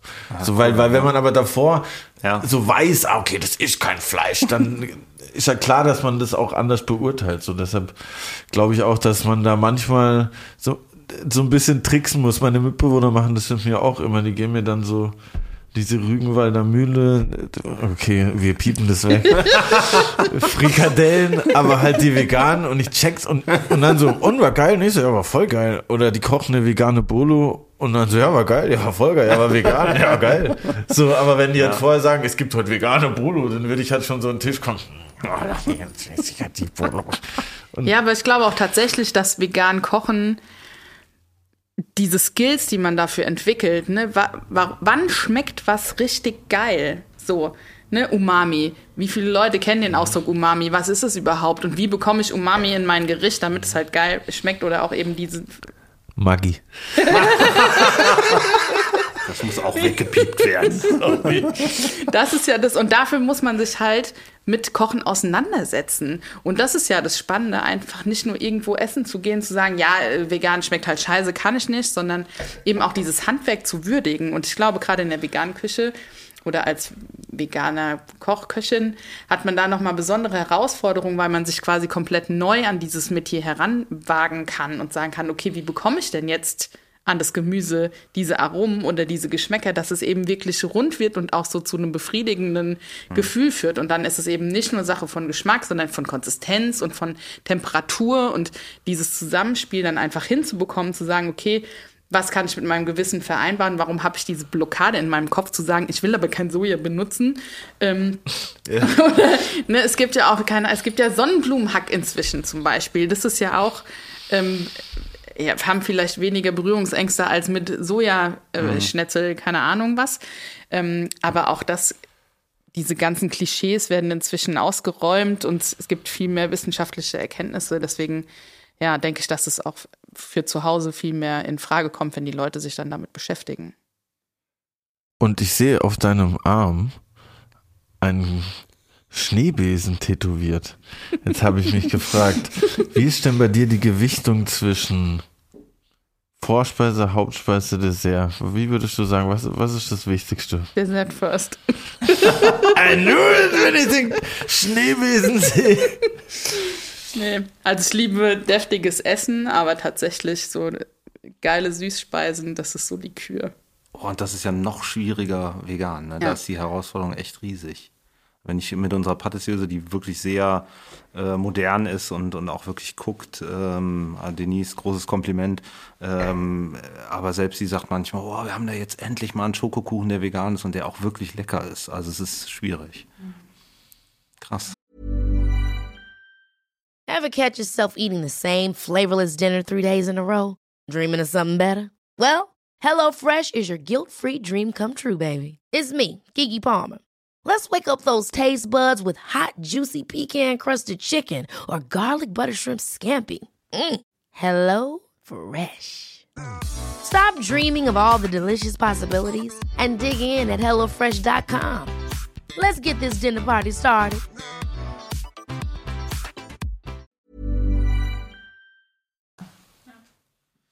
Und ähm, ich wollte mal fragen, du kannst mir das bestimmt erklären. Es gab mal so eine Zeit, da war hier alles immer so raw. Also RAW-mäßig, ja. Aber das ist ja eine bestimmte Herrsch das ist eine bestimmte Art, Sachen zu machen, oder ist alles vegan raw? Nee, also äh, es gibt einen Unterschied zwischen vegan und raw vegan. Ähm, raw heißt einfach, dass Sachen, ich meine, nicht über 40 Grad äh, erhitzt werden. Und ich habe tatsächlich, ich glaube, es war 2004 oder 2005 schon mal ein Jahr vegan gelebt und davon drei Monate roh vegan. Und 2004, 2005 hat äh, der Sojajoghurt, den man damals auch nur in ausgewählten Geschäften bekommen hat, nach Holz geschmeckt und war hellbraun beige. Und das war richtig krass. Ähm, und auch schon, ähm, ja, aber tatsächlich bin ich da, damals gab es schon sehr viele Accounts, halt nicht in Deutschland, sondern eher in den USA. Ähm, es gibt einen ganz berühmten Triathleten, Brandon Brazer heißt er, der hat auch damals schon Bücher rausgebracht, die ich äh, verschlungen habe und mich da auseinandergesetzt habe mit Nüsse einweichen und äh, die dann pürieren und habe mir damals schon so einen 1PS-Standmixer gekauft. Das war mega abgedreht. ähm, leider habe ich das da auch viel zu dogmatisch betrieben und, und habe das Leben nicht mehr genießen können. Habe auch keinen Alkohol getrunken, was in Roy Hesse ja eher nicht so ein Vorteil ist, wenn man mit mehreren Menschen unterwegs ist. Ähm, ja, genau, wie man inzwischen hört, habe ich äh, dem Wein wieder ähm, zugesagt. genau, aber das war damals äh, richtig harte Zeit, wenn ich das so sagen darf, weil da gab es halt diese ganzen ganzen Produkte oder eben auch einen, pflanzlichen Joghurt oder so oder Pflanzendrinks. Das war einfach super ekelhaft. Kann man nicht anders sagen. Ja, krass, aber weil auch eine Industrie dagegen war. Ich meine, das sagt man ja, ja. sieht man ja immer mehr, liest man ja, die Fleischindustrie die hat auch Angst bekommen. Ne? Also ich glaube, äh, den, den du eben erwähnt hast, der ist mittlerweile, glaube ich, größer mit seinem veganen Sortiment als mit mhm. seinen Hühnern. Ne? Also das, so ist, ist, das sagt ja. ja. schon was. Also der Umsatz ist größer, die Herstellung tatsächlich noch nicht, ah, aber okay. das, ich hoffe auch, dass das nachzieht. Ja. Nee, ich habe das nur, weil ihr gerade von Schokokuchen geredet habt und ich habe mal so einen, einen Raw Schokokuchen gegessen und ich fand okay, aber es war halt irgendwie anders. Ich dachte mir irgendwie so, vor allem, das darf doch gar nicht Kuchen heißen. Irgendwas Kuchen muss doch gebacken sein. Ja, aber das war, I don't know, was das war. Es war auf jeden Fall raw. Also es gibt tatsächlich ziemlich geile Sachen, aber du musst halt wissen, wie es gemacht wird. Ne? Also es gibt ja auch raw vegan Küchenchefs, ähm, Boris Lauser oder auch diese ganze Fermentationsgeschichte, das ist ja auch raw. Das ist, glaube ich, einfach nochmal eine Wissenschaft für sich. Mhm. Auch gerade mit Fermentation, da kann man sich so gut reinarbeiten und da, glaube, da gibt es richtig geile Sachen alle Fälle. Und wir essen ja alle raw, wenn wir einen Salat essen. Oder einen Apfel. Oh, baby, I like it raw. ja, aber das, was du vorhin gesagt hast, fand ich auch interessant, weil das hat auch äh, Stefan Henschel in der anderen Folge Foodie und Brudi erwähnt, ähm, dass es viel mehr Schritte und Bearbeitungsschritte braucht, um halt ein veganes oder vegetarisches Produkt dahin zu bringen, dass du die äh, die das Gefühl hast, wie wenn du halt äh, was mit Fleisch isst, gefühlt. Von, vom Geschmack, weil das ja auch Geschmack anders annimmt und so. Deshalb fand ich das halt, ist schon challenging auch, stelle ich mir vor, wenn man vorher aus der normalen Küche in Anführungszeichen kommt und dann in die vegetarische, vegane wechselt, weil es ja anscheinend doch ein paar Hürden mehr gibt, um zum gleichen Ziel zu kommen. Ja, definitiv. Also das ist ja, ich habe ja vorhin in der Pause auch kurz schon drüber gesprochen. Mir fehlt einfach so ein geiler Döner, oft.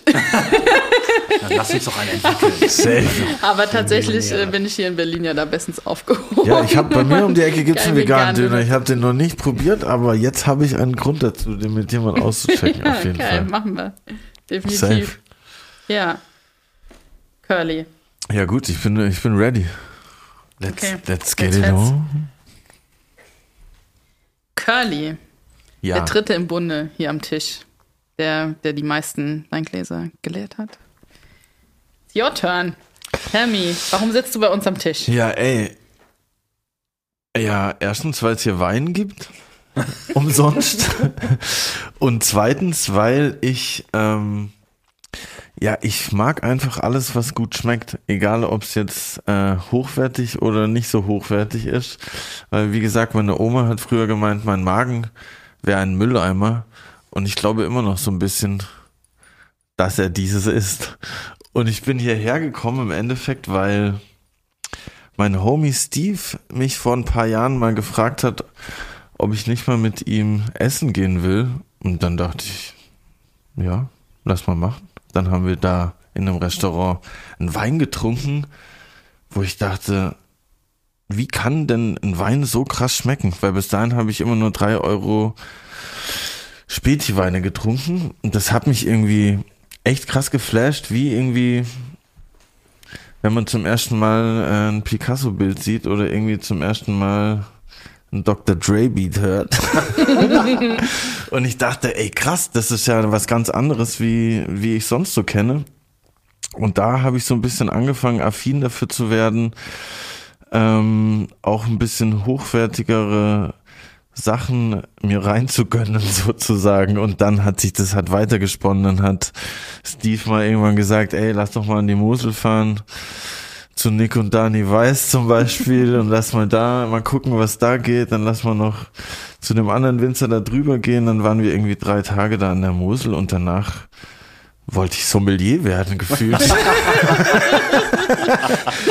ne, weil mich das halt irgendwie fasziniert hat, ähm, wie viele verschiedene Arten es, es von diesem Getränk geben kann und äh, weil es ja auch in gewisser Weise so eine Kreativität erfordert, diesen Geschmack ans Licht zu fördern. so Und ähm, genauso ist es natürlich beim Essen. Am Anfang war ich immer so ein bisschen skeptisch, wie es so der typische äh, Fastfood-Konsument halt ist, wenn jemand sagt, lass uns mal in, in ein gehobenes Restaurant gehen ja, da sind ja die Portionen so ganz klein und das ist ja alles voll weird, Digga, was willst du damit?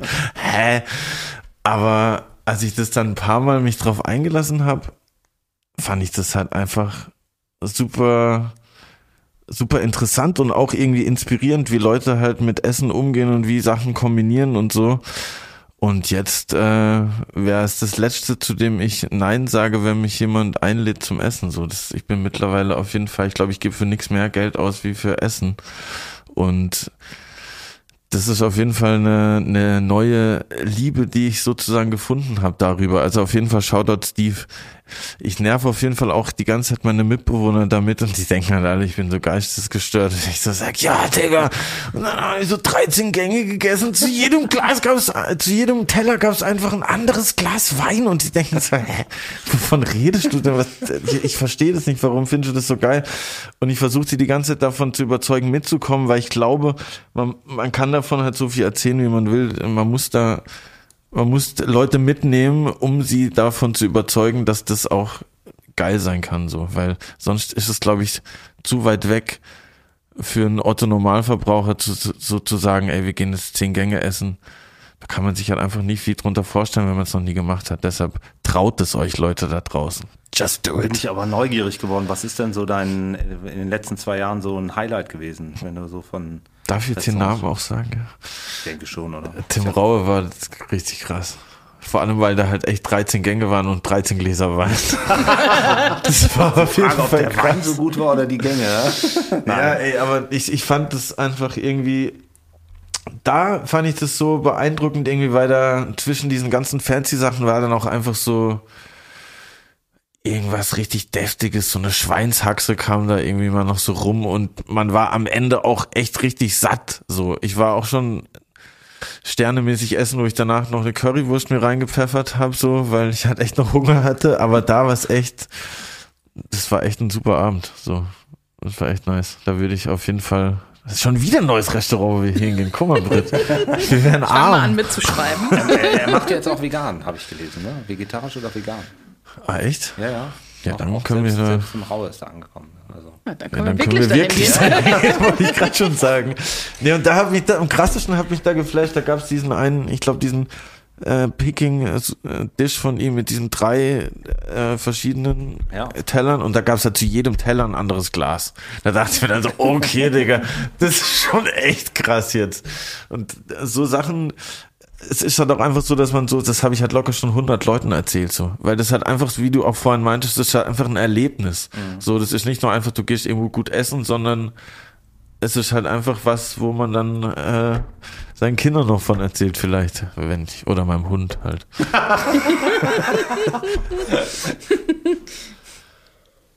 ja, aber ist es jetzt so, dass du sagst, ähm, ich gehe jetzt nicht mehr zur Currybude?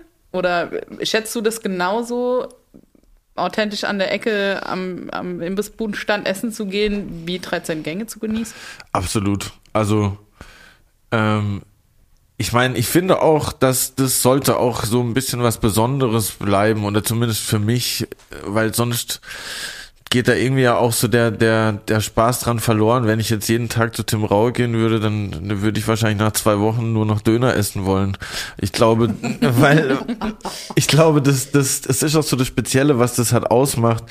Und ich gehe bestimmt dreimal die Woche zu, äh, Domke Metzgerei in der Warschauer und hole mir da eine Frikadelle und bin genauso zufrieden, wie wenn ich diese 13 Gänge da hatte. Man kann es, also zumindest von der Nahrungsaufnahme genauso zufrieden, aber man kann es halt einfach nicht vergleichen, weil diese Frikadelle esse ich halt auch dann beim Fernsehschauen und bei Tim Rauer schaue ich mir die Schweinshaxe halt 30 Mal an, bevor ich sie anschneide. So. Und, und das ist, glaube ich, auch das, warum, warum man da oder warum ich es vielleicht schaffe, da so eine Balance zu halten, beides machen zu können, weil ich versuche mir irgendwie besonders zu halten, so, dass man halt jetzt nicht jeden Tag essen gehen muss. Ich bestelle halt jeden Tag.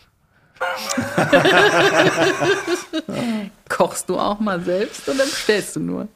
Ey, tatsächlich koche ich in letzter Zeit, äh, auch seit Corona, vermehrt wieder mehr. Und ähm, ich habe eine, meine Freundin ist Vegetarierin und ich mag das dann auch so ein bisschen als Challenge, so, okay, wie kann ich jetzt was kochen, was wir beide essen können oder wie kann ich was kochen und dann mache ich halt die Fleischbällchen für dich mit veganem Hack, aber genau gleich wie meine, nur mit veganem Hack so. Und ähm, Gleichzeitig lasse ich mich auch sehr gerne drauf ein, einfach was Vegetarisches zu essen, so, weil ich, ich bin da auch nicht so dogmatisch unterwegs. Ich merke nur, was ich beim Kochen am geilsten finde, ist tatsächlich das Anrichten. Das ist irgendwie richtig weird.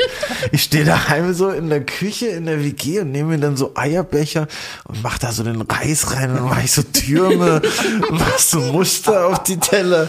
Und alle denken so, hä, was machst du, Digga? Das wird doch kalt. Und ich so, ja, aber warte, hier der Senfstrich links ich muss doch Paprikapulver hier drauf streuen, dass es symmetrisch ist. Und das finde ich halt voll nice, weil ich, ich, ähm, ich bin gerne Gastgeber und ich mag es halt dann, äh, dass die Leute sich so wohlfühlen oder ich mag es, wenn man den Teller hinstellt und dann schauen die so, oh, sieht ja voll nice aus, so irgendwie die so ein bisschen zu überraschen, auch wenn ich natürlich dann nur, selbst wenn ich nur Fischstäbchen mit Spinat und Kartoffelbrei mache, sieht das halt aus wie, ein Gemälde. so, und das finde ich halt irgendwie, macht aber auch echt was aus, weil das Auge ist ja auch mit so und, und man behandelt das Essen irgendwie gefühlt auch anders. Zumindest habe ich es bei mir so erlebt, wenn ich was schön anrichte, dann manche ich das nicht einfach zusammen und schaufel mir das rein, sondern man geht irgendwie anders damit um, so habe ich das Gefühl. Und ich finde das ist immer so ein befriedigendes Erlebnis. Ich vergleiche das immer so, wie wenn ich jemanden einen Track zum ersten Mal zeige, den ich gemacht habe oder einen Song geschrieben habe, so, und dann steche ich so den Teller hin und denke so, ah, cool, und wie schaut er das jetzt an? Oh, geil. Wie das schmeckt, ist dann so, okay, das schmeckt bestimmt gut, aber der erste Eindruck finde ich immer am wichtigsten, das, die Präsentation. Genau. Ja, Komposition ist ja auch äh, ja. Dein Thema, ne? Ist auch mein Thema, ja, unser Thema. Wir haben ja beide Musikwissenschaft studiert. Was ja äh, sehr interessant ist, weil ähm, ich glaube, irgendwie Kochen ist ja im Endeffekt auch Musik machen. So ein bisschen gefühlt. Ja. Und, und, und ich höre auch zum Beispiel immer Mucke beim, beim Kochen. Ich, ganz, ich glaube, ohne wenn ich keine Mucke beim Kochen hören würde, dann würde es nicht das, so gut du, schmecken. Wenn du einen Song komponierst, ist das so, dass das einfach kommt und du sagst, boah, jetzt habe ich eine geile Idee, ich schreibe mir das auf, ich mache die, weiß nicht, die Musik dazu oder ist das, geht man da organisiert dran, sagt, also heute mache ich jetzt mal eine halbe Stunde und mache mir mal Gedanken, wie ist das? Also zu 90 Prozent passiert es wenn der, wenn die Musik anfängt, also sagen wir mal, der Beat läuft oder die, das, die Chords, die Grundlage, melodische Grundlage ähm, von dem Instrumental steht, die inspiriert mich dann immer dazu, was für ein Thema, was für eine Melodie, was für ein Text. Und meistens ähm, ist immer das so der Grundstein, äh, sozusagen der Fond, aus dem ich dann die, äh, die ganze Essenz von dem Song raushole. Weil ich brauche immer so irgendwas, was mich so triggert, so ein bisschen so, sei es jetzt einfach nur ein Ton oder ein Rhythmus oder eine, Ab eine Drum-Abfolge oder sowas und dann lasse ich das eigentlich meistens so ein bisschen rausfließen, einfach mal in so Fantasiesprache irgendwas zu machen, wo ich so das Gefühl habe, das bildet jetzt ab, was was das bei mir auslöst so und meistens ist auch das erste, zweite, dritte, was man macht, immer das, was ich am Ende dann benutze. Also sehr selten, dass ich im Studio bin und dann 30 Entwürfe mache und der 30. ist dann der beste. Meistens gehe ich dann vom 30. wieder zum ersten zurück und nehme dann den. So. Was ist Fantasiesprache? Yo, it's in the machine in the wack a dig in the woo, she got a dig in the back of the gotta beat it to do. So ungefähr. Okay. Und dann schreibe ich danach einen Text drauf. Aber es ist halt irgendwie einfacher, so die, die, die Melodie und den Flow irgendwie so festzuhalten, wenn du nicht gleichzeitig auch noch den Inhalt auch noch schaffen musst, sondern erstmal sozusagen den Rahmen schaffst, ja. in den du dann den, den Inhalt reinpackst und, und diese, dieser Rahmen ist halt meistens meiner Meinung nach am besten, wenn er einfach intuitiv äh, passiert. So, ich meine, man kennt es, ihr kennt es bestimmt auch vielleicht vom Kochen, wenn man halt in so einem Flow ist, bisschen, ah, dann mache ich das noch ein bisschen rein und ah ja, das schmeckt gut, okay, noch eine Minute und man hat halt so ein bisschen, kommt einfach in so eine in so eine Zone irgendwie, wo halt die Kreativität am besten sprudelt einfach. Und sobald man dann anfängt, zu krass nachzudenken, dann reißt dieser Strom so ab und man denkt so, ah, okay, ich mach doch lieber das von vorhin wieder, weil das einfach besser war. So. Ja, krass, das ist echt so ein bisschen wie beim Kochen, ne? Wobei wir haben immer noch so Grundregeln, oder? Aber das? die, das ist genau der Punkt. es gibt super viele Parallelen, aber um in diese Kreativität und in den Flow zu kommen, brauchst du halt das Grundwissen. Safe. Du brauchst ja. deswegen Musikwissenschaft, ne? Wer denkt, dass ein Rapper Musikwissenschaft studiert hat? Ich sehe mich da, keine Ahnung, Anfang der 2000er im Vorlesungssaal mit, mit lauter LehramtsstudentInnen sitzen. Ah ja, okay, und jetzt äh, hier, ne? Haben wir uns auch drüber unterhalten. Mir fällt schon wieder nicht das Wort ein. Harmonielehre. Ähm, Harmonielehre, danke. Ja, ja voll ist Harmonielehre, ja, das ist einfach, das folgt einer Gesetzmäßigkeit und wenn du das verinnerlicht hast, dann kannst du dich wirklich kreativ verausgaben und das ist auch so, ne, vom Blatt Noten lesen. Ja. Also ich habe im Opernchor gesungen und das ist ja diese Grundsachen sind alle ähnlich. Und das ist wie beim Kochen. Ne? Du weißt, welche verschiedenen Garmethoden es gibt. Du hast eine Kartoffel, das ist ein geiles Grundprodukt. Mhm. Und dann weißt du, okay, die Kartoffel kann ich kochen, die kann ich in den Ofen schmeißen, die kann ich stampfen, whatever. Und dann kannst du kreativ werden. Genau. Und so ist es mit der Musik auch. Ich meine, so man muss einfach wenn man das Handwerk gut beherrscht, dann kann man es auch schlecht benutzen, so, so, so gefühlt. Weil ich meine, so das beste Beispiel für mich, so Helge Schneider, der macht halt so Quatsch-Songs, Katzenklo, Katzenklo, aber ist halt so ein begnadeter Jazzmusiker halt, ne? Der, der kann dir halt drei Stunden improvisieren und du denkst so, das ist John Coltrane gefühlt. Und ich glaube, der kann halt nur so leichte Songs machen, weil er halt das eigentlich super krass beherrscht so. Und so eine Leichtigkeit zu entwickeln darin, ähm, bedarf, glaube ich, halt, dass man das Handwerk erstmal von Grund auf erlernt und auch die Sachen lernt, die man vielleicht denkt, dass man sie nicht braucht oder die man vielleicht mhm. nicht so mag, weil also ich habe ja auch Musikwissenschaft studiert und da mich auch mit Sachen befasst, die ich bestimmt nie mehr brauchen werde, aber trotzdem gibt's immer mal wieder hier und da einen Eckpunkt, wo man auf was zurückgreifen kann, dass man dann in den Topf reinwirft oder wenn es nur irgendwie ein Gespräch ist und man checkt so, ah, okay, der ist doch irgendwie auf meiner Wellenlänge, auch wenn er Rapper ist, weiß er, was eine Note ist. Und so Sachen finde ich halt irgendwie, sind irgendwie halt einfacher umzusetzen, wenn du halt das ganze Repertoire beherrschst, auch mal einen Gang zurückzuschalten. Man muss ja nicht immer die ganze äh, Partitur spielen, nur weil man es kann. So, finde ich. Ja, voll.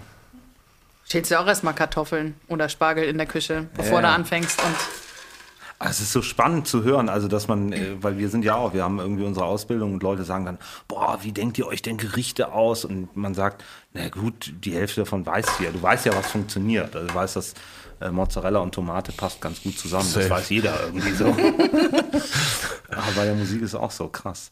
Erzähl mal, was sind so, ihr habt jetzt so, du hast eben gesagt, ähm, geil essen, 14 Gänge mit Wein. Äh, was ist Kontrastprogramm? Jetzt die Frikadelle hast du eben gesagt, mich würde mal interessieren, äh, Insider-Tipp von dir. Wo muss ich unbedingt, an welchem Imbiss hier in Berlin muss ich unbedingt nochmal Halt machen? Also, wenn so richtig so deutsches Food, Domke, äh, Fleischerei, Warschauer Straße, das ist so richtig deutsches Streetfood, würde ich mal sagen. also das, weil ich habe oft so ein Jeeper nach so brauner Bratensoße mäßig oh, so und das ja. ist genau das, was du da kriegst so und das finde ich halt nice, wenn du halt ich finde es immer wichtig, wenn man Laden hat, man, man hat Bock auf was und man geht dahin und kriegt man genau das. So, weißt du, dass es dich so genau erfüllt, wie du es gerade brauchst. Und ja, ey, also da gehe ich sehr oft hin. Dönerteller ist immer gut, muss ich sagen. Das ist so mein Food, was ich, wenn ich zu lange nachdenke und ich weiß, was ich mir hole, dann höre ich mir immer einen Döner-Teller. Und wo gibt's da einen denn?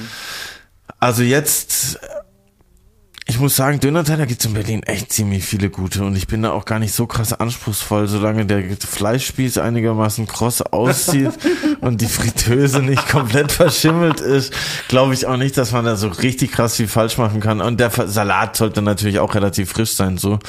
Aber es gibt hier einen ganz nice neuen Laden oder relativ neuen Laden seit zwei Jahren. KWA heißt der. Kebab with Attitude. Ja. Und die machen auch so ein bisschen so Trüffeldöner und so ein bisschen fancy. Und die haben auch echt geile Soßen. Und da war ich jetzt in letzter Zeit ein paar Mal. Also da können wir gerne mal zusammen hingehen. Ja, gerne, gerne. Das wäre jetzt meine nächste Frage gewesen. Knoblauch oder Joghurtsoße? Joghurtsoße. Aber eigentlich wichtiger die scharfe Soße und diese, in Berlin ist immer verpönt, aber so Cocktailsoße haben die immer noch. geil, dass du das sagst. Ich traue mich gar nicht, das zu sagen, aber ich finde die auch so geil. Ey, Ich die traue ist mich so aber geil. nie, die zu bestellen, weil die so verpönt ist. Das ist echt schlimm, ey. Aber ich finde, diese. Knoblauch- und Joghurtsoße ist immer so, hm, die benutze ich eigentlich nur, um die Scharfe auszugleichen. Wenn du davon so zu viel benutzt.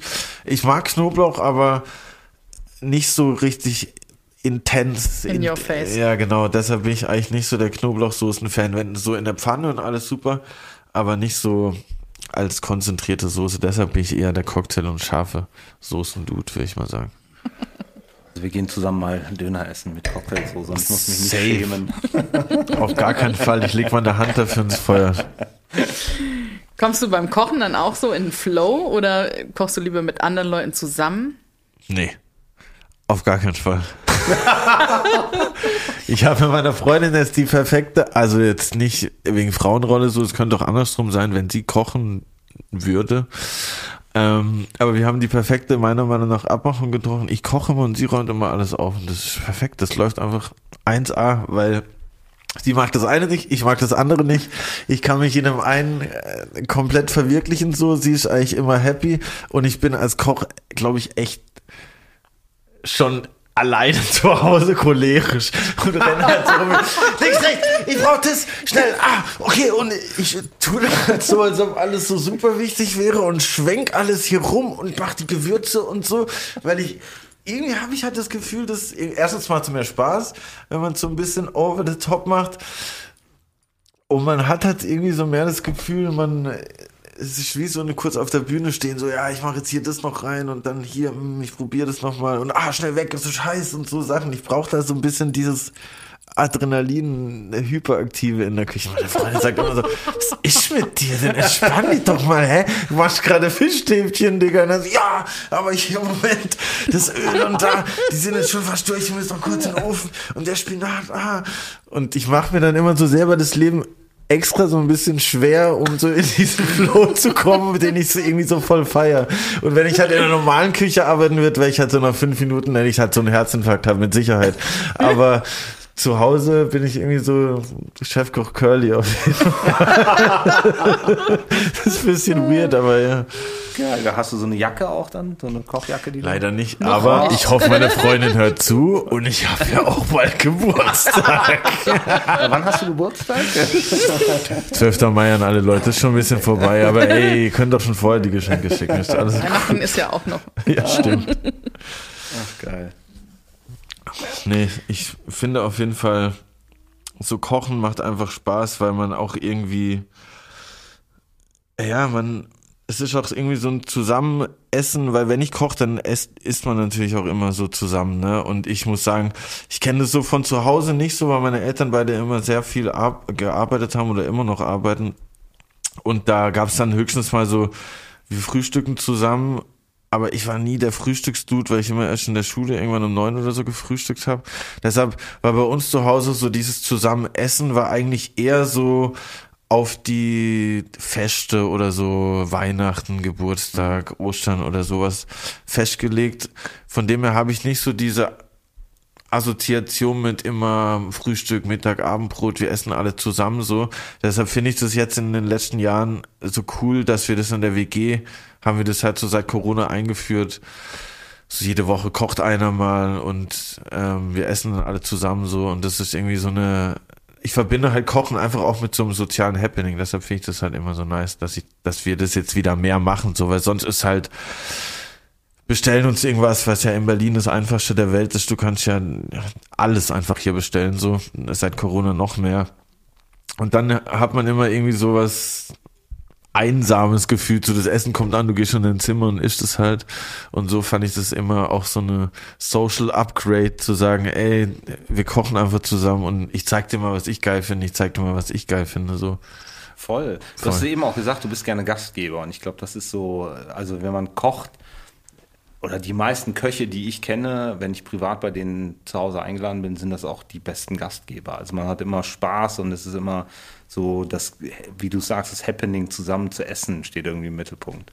Und das macht dann wahrscheinlich auch, da ist dann egal, ob sie Fischstäbchen sind, die du ja mit Eierbecher und sehr, sehr geil anrichtest. Also, ich würde gerne mal in den Genuss kommen. naja, aber das ist, äh, ich glaube, und dann ist natürlich die Geselligkeit äh, und wenn du so viel Spaß am Wein hast, wird es bestimmt auch oft Wein, ein Voll. Fläschchen Wein geben. Und genau das ist aber auch das, was ich irgendwie cool finde, so, weil zum Beispiel Steve hat das so ein bisschen an mich weitergegeben und mich da so introduced und wenn Dani mir dann äh, eine Flasche rüberschickt, dann äh, mache ich die halt in der WG auf und sagt den Dude so, ey, probier mal den Wein, ist voll krass, sowas hast du halt noch nie getrunken. Und die so, ja, ja. Und dann trinken die es halt und sagen so, boah, voll krass, was ist das denn? Und das äh, find, macht halt auch irgendwie Freude, so andere Leute so mit mitzunehmen oder so ein bisschen auf dieses Level zu holen und so zu sagen, ey, ihr seid Vegetarier, geil, dann gehen wir jetzt halt mal ins Cookies und Cream essen, Digga, dass ihr halt mal seht, dass es halt auch so gehen kann. So. Ja. Einfach nur, weil man manchmal den Leuten auch so ein bisschen Schubs geben muss, um zu sagen, ey, just try it, Digga. So, du gibst das Geld sonst eh für irgendwas anderes aus. So safe. Weiß ich halt eh. Also ich als Gastronom muss sagen, hört alle äh, genau hin, weil genau die Leute brauchen wir. die alle zu uns kommen und sich bekochen lassen. Ja, voll. Ich finde, das ist, ähm, das, man darf das nicht unterschätzen, wie glücklich einem das auch machen kann, wenn man sich drauf einlässt, irgendwo hingeht und einfach sagt, ey, bring mir mal irgendwas Neues, was ich noch nie gegessen habe, auf den Tisch so. Man muss natürlich auch das Mindset dafür haben und dafür offen sein, aber wenn man an den Punkt kommt, gibt's wenig, äh, was mehr Freude macht, finde ich. Definitiv. Aber das Genießen, genießen können darf man auch lernen, weil viele können das nicht. Sich genau. darauf einlassen und sagen, okay, ich bin jetzt voll bei mir und das ist jetzt ein geiler Teller und ich gucke mir den erst an. Was genau. ist da überhaupt drauf? Wie sieht das aus? Wie viele Komponenten? Welche Farbzusammenstellung? Hat das alles die gleiche Farbe? Ja. Oder sind es unterschiedliche Farben, die irgendwie zusammen harmonieren? Gibt es ja irgendwie, ne? Manche sind ja auch so crazy, da erzählt der Teller eine Geschichte und nimmt man sich die Zeit dafür, wirklich da auch hinzugucken. Und das ist so, auch diese Wertschätzung gegenüber dem Handwerk. Ne? Wie lange hat jetzt die Person auch in der Küche gestanden? Wie ist überhaupt der Entstehungsprozess von so einem Gericht, von so einem Teller? Welche Idee steckt dahinter? Das finde ich halt immer mega spannend und ich glaube, das hat auch mit dieser schnelllebigen Gesellschaft zu tun, oh ja, essen, okay, wir essen jetzt und dann ciao, ja. sondern einfach dieses wirklich ankommen und sich Zeit nehmen und auch mal zu reflektieren, was esse ich da überhaupt? Mhm. So. Aber du hast eben, finde ich, gesagt, du hast gesagt, in, in Frankreich, die Menschen sind viel bewusster. Da wird äh, weil wenn man Führerschein besteht, dann wird Essen gegangen. Dann ist nicht so, dass man sagt, boah, ich habe jetzt Führerschein, sondern das wird gefeiert. Das fehlt uns doch auch ein bisschen. Also ich finde es so witzig, dass du das sagst, eben mit deinen Eltern, dass irgendwie das Essen war nie Mittelpunkt, ihr habt nie so zusammen, außer irgendwie ein Fest. Das war bei uns auch so. Und äh, umso wichtiger finde ich, ich habe zum Beispiel eine totale Macke, immer wenn ich äh, koche zu Hause, dann decke ich den Tisch wie im Restaurant. Also bei mir gibt es immer eine Serviette. Meine Schwiegereltern, also wenn ich bei denen zu Besuch bin, dann bin ich der Einzige, der eine Serviette hat, weil die darüber, die finden das so lustig, die kennen das gar nicht. Aber bei denen zum Beispiel ist es viel mehr so, dass die zusammen gegessen haben und so. Da war ich auch irgendwie, ja, nicht neidisch kann man gar nicht sagen, aber man guckt so hin und sagt, ah, das, das wünscht ja. man sich. Ne? Also schade, dass das Bewusstsein bei uns Deutschen vielleicht gar nicht so, so krass für uns immer wichtig ist, ja, ich Mercedes zu haben. Oder? Voll. Ich glaube, man muss das sich halt auch, man muss das auch wirklich sagen, ey, ich nehme mir die Zeit dafür oder ich nehme mir oder ich erlaube mir sozusagen die Zeit dafür wirklich zu nehmen, so weil zum Beispiel meine Eltern, die sind, die, die essen auch gerne so, aber die legen halt einfach nicht so viel Wert drauf und die checken dann auch manchmal nicht, wenn ich denen halt so sage, ja, Digga, wir waren im Schwarzen Ich zeige lieber nicht die Rechte. weil die halt dann so denken so, hä, was ist denn mit dir? Und ähm, aber ey, schaut auf meine Eltern, ihr seid die Besten auf jeden Fall. Aber ähm, ich glaube, es liegt halt auch so ein bisschen daran, so wie du halt so äh, sozialisiert wirst früher und so. Meine Mutter, die kommt halt, die war früher noch auf dem Feld und hat halt so äh, auf dem Feld gearbeitet und kommt so von von einem Bauernhof gefühlt und da war es halt einfach irgendwie so andere, da hatte das einfach alles einen anderen Stellenwert und dann hat die halt angefangen einfach, die ist halt so ein richtiger Workaholic und der, der ist das einfach egal. Die isst halt dann im Auto was, während sie telefoniert auf dem Weg zum nächsten Meeting. So, Hauptsache sie hat halt was gegessen. Da geht's halt haupt, hauptsächlich um die Nahrungsaufnahme, ums Überleben halt und nicht darum, was man jetzt so isst. Und ich habe schon gemerkt, dass, dass das natürlich schon auch so eine gewisse, das prägt einem halt natürlich schon auch. Aber es ist ja umso schöner, wenn man halt irgendwann dann so sieht, okay, hm, man kann es auch so machen, man kann es auch so machen. Und ich sage jetzt auch nicht, dass jeder äh, Mensch 14 Gänge essen muss. Es ist ja auch nicht für jeden so.